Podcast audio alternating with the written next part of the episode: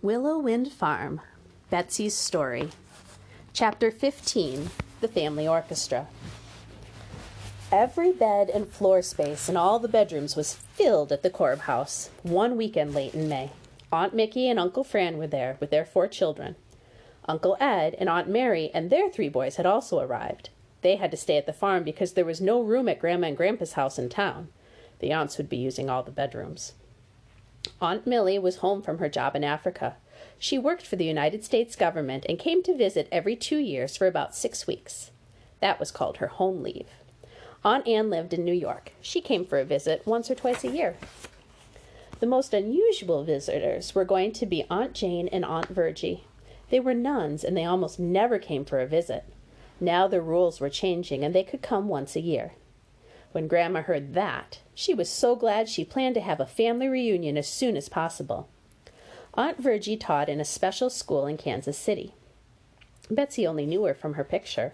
She wore a blue habit with a white vest and a small veil. She wrote that she was finished with her teaching by May 23rd. Aunt Jane didn't wear a habit. She wore ordinary clothes or sometimes a white jacket in the hospital where she worked in Atlanta. It was harder for her to get away. I can come for the last week of May, she said to Grandma over the telephone. That settles it, announced Grandma. We'll have our family reunion on May 26th. On the Friday before, Betsy and Julie went with Mother to the airport in Rochester to pick up Aunt Janie and Aunt Virgie. Their planes would be arriving at almost the same time. At first, Betsy was shy when she talked to her two aunts. She didn't know whether to call them sister or auntie. They both said they wanted all the children to call them auntie because that's what they were. We're going to drop you off, and then we have to hurry back to the farm, Mom apologized to her sisters when they pulled up at Grandma's house. See you tomorrow. Sunday was a busy day at the farm because everyone came out to eat and visit. Except for doing dishes, Betsy could play for most of the day. Late in the afternoon, she had to help with chores. I'll help feed the pigs, offered Rob. Dave and John wanted to go too. Mike was so intent on finishing a book he was reading, he didn't want to be interrupted. Donna and Mary were up in the barn with Sarah and Christine, playing with the new kittens. Betsy showed the boys how to measure out the mash and spread it in the troughs. Goody, goody, the pigs seemed to be saying as they grunted and gobbled it all up. In one corner of the pig pen there was a round pool of deep, slimy mud. There had been a lot of rain, and that corner was just enough lower than the rest of the pen so that the water settled in instead of running off. One fat sow especially liked to wallow around in it. Rob liked to tease the sow. Here, pig, he'd call and hold a handful of mash out to her just beyond her snout. Don't do that, Rob, warned Betsy. She gets mad and could give you a deep bite if you don't watch out. Rob couldn't resist the temptation to tease. Here, pig, he said, and he let the mash trickle down right in front of the sow's nose into the mud.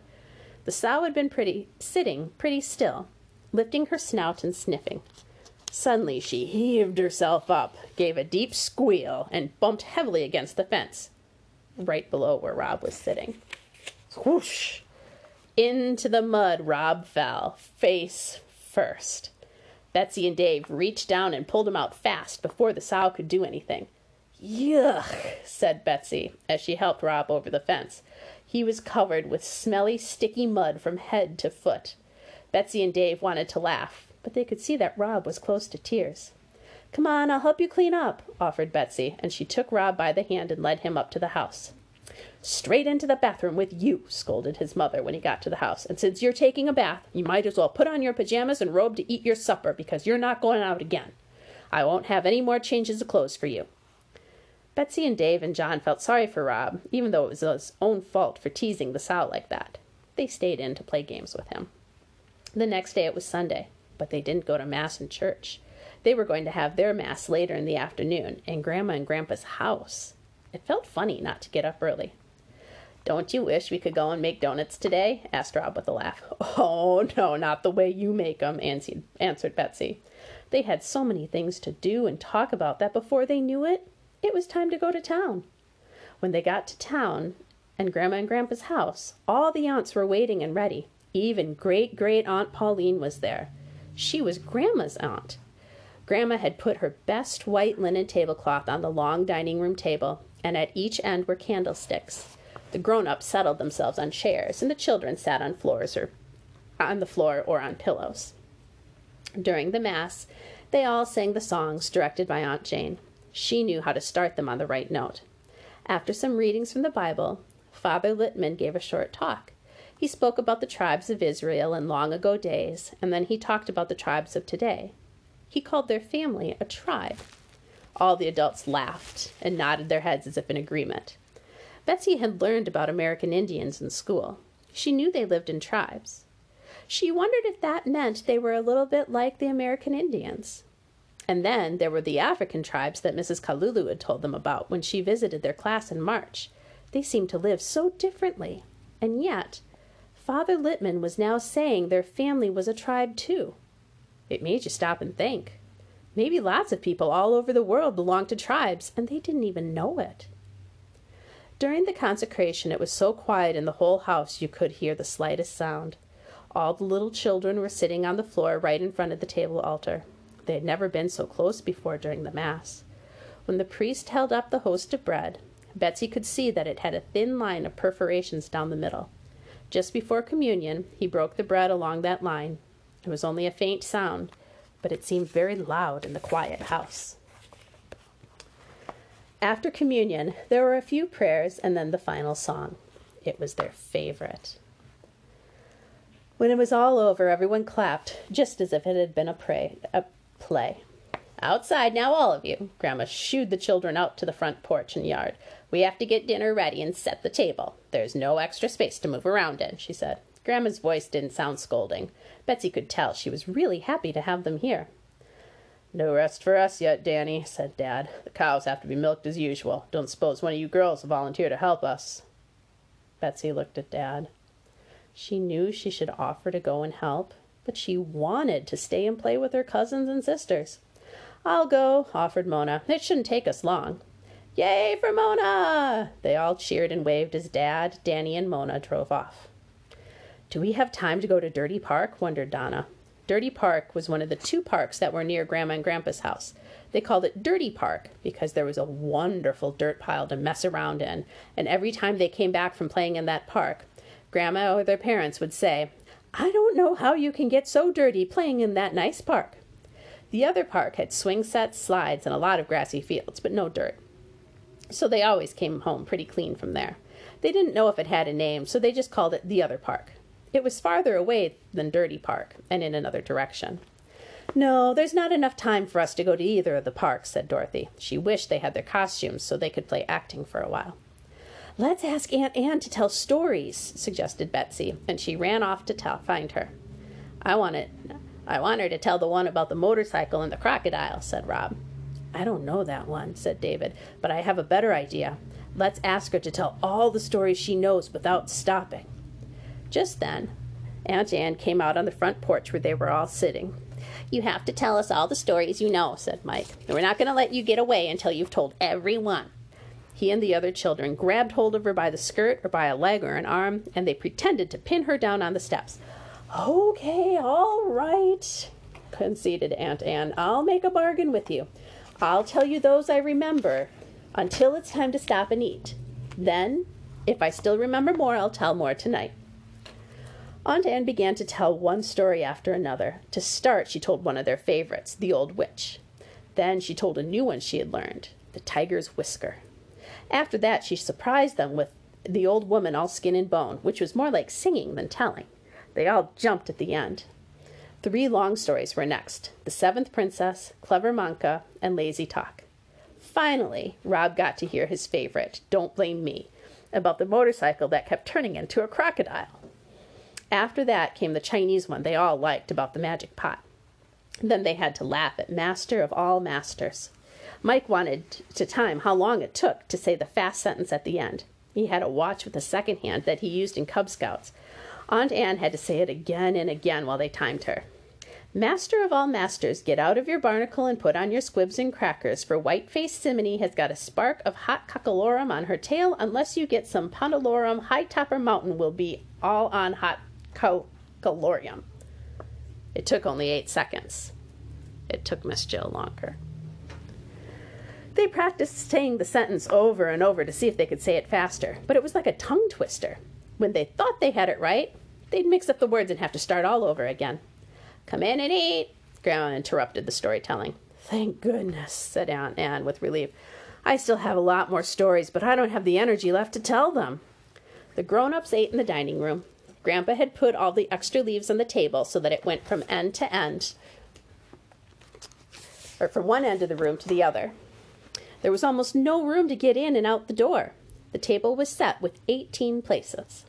The children ate in the kitchen with Aunt Anne. That table had also been expanded, so it could seat 14. The smaller ones had to squeeze together along the benches, but that way they could all sit down at the same time.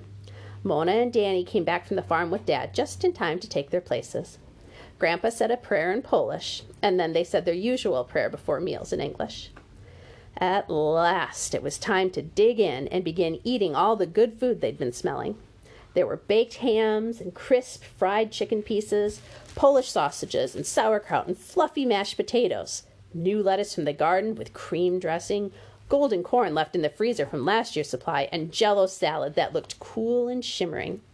As if all that weren't enough, in the middle of each table was a big, round plate of Grandma's homemade bread, surrounded by cookies and bars that Aunt Mickey and Aunt Mary had brought along sugar cookies, ginger cookies, chocolate chip cookies, rocky road bars, and lemon coconut squares.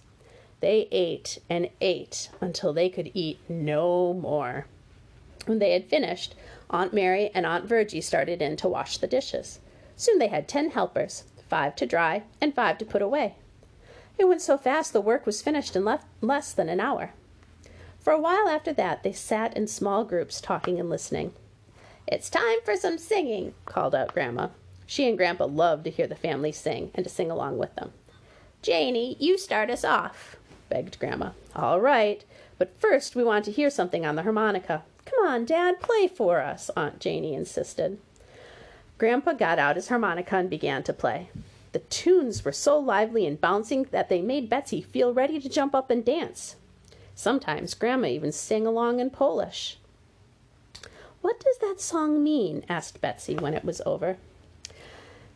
It's a song about olden times in Poland, answered Grandma with a sigh. It means, were the golden times gone, those olden times, those times when we dressed for merrymaking in petticoats and dress of our homeland. They were quiet for a moment, and then Aunt Jane started them off with some of their favorite songs. She would sing the high soprano part with Aunt Virgie, and Aunt Millie would sing the alto. The rest would join in, singing either high or low, whatever was easiest. It sounded so beautiful to Grandma that she had to cry a little. After that, they sang some modern, popular songs that Carol and Dorothy and Mona could lead because they knew all the words. When they stopped for a time, trying to think of another song, Virgie broke in. I know a good song for us. One of the sisters taught it to me. I know a good song for us. One of the sisters taught it to me. She learned it when she was a little girl in Canada. It comes from the German people who settled there. It's in German, but very easy to learn. I taught it to the children in my class, and they like to sing it almost every week. Just follow me and repeat what I say. Aunt Virgie explained that the words were about a musician who could play many instruments.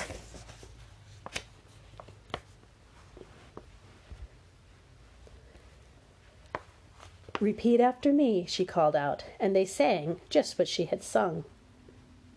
They imitated her, changing it at the end as she taught them. Then she sang the first two lines over again, and they repeated her, repeated after her. But this time, on the third line, she sang Die Modudel. Betsy burst into snickers. It sounded like Mao Doodle to her, and that was surely a funny instrument. What's a Mao Doodle? she interrupted. I don't know, answered Aunt Virgie. Sister Marta isn't sure herself, but she thinks it's a mouth organ. All right, let's do that all over again. Aunt Virgie repeated the lines, and this time she made the motions of playing something with her mouth while singing. Four more times she repeated the first lines, each time teaching them a new instrument.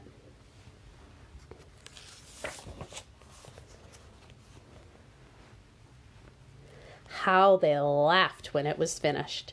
Let's do it again, begged all the children. Auntie Virgie led them through the whole song once more. This time she didn't have to stop and explain it. It was even more fun the second time.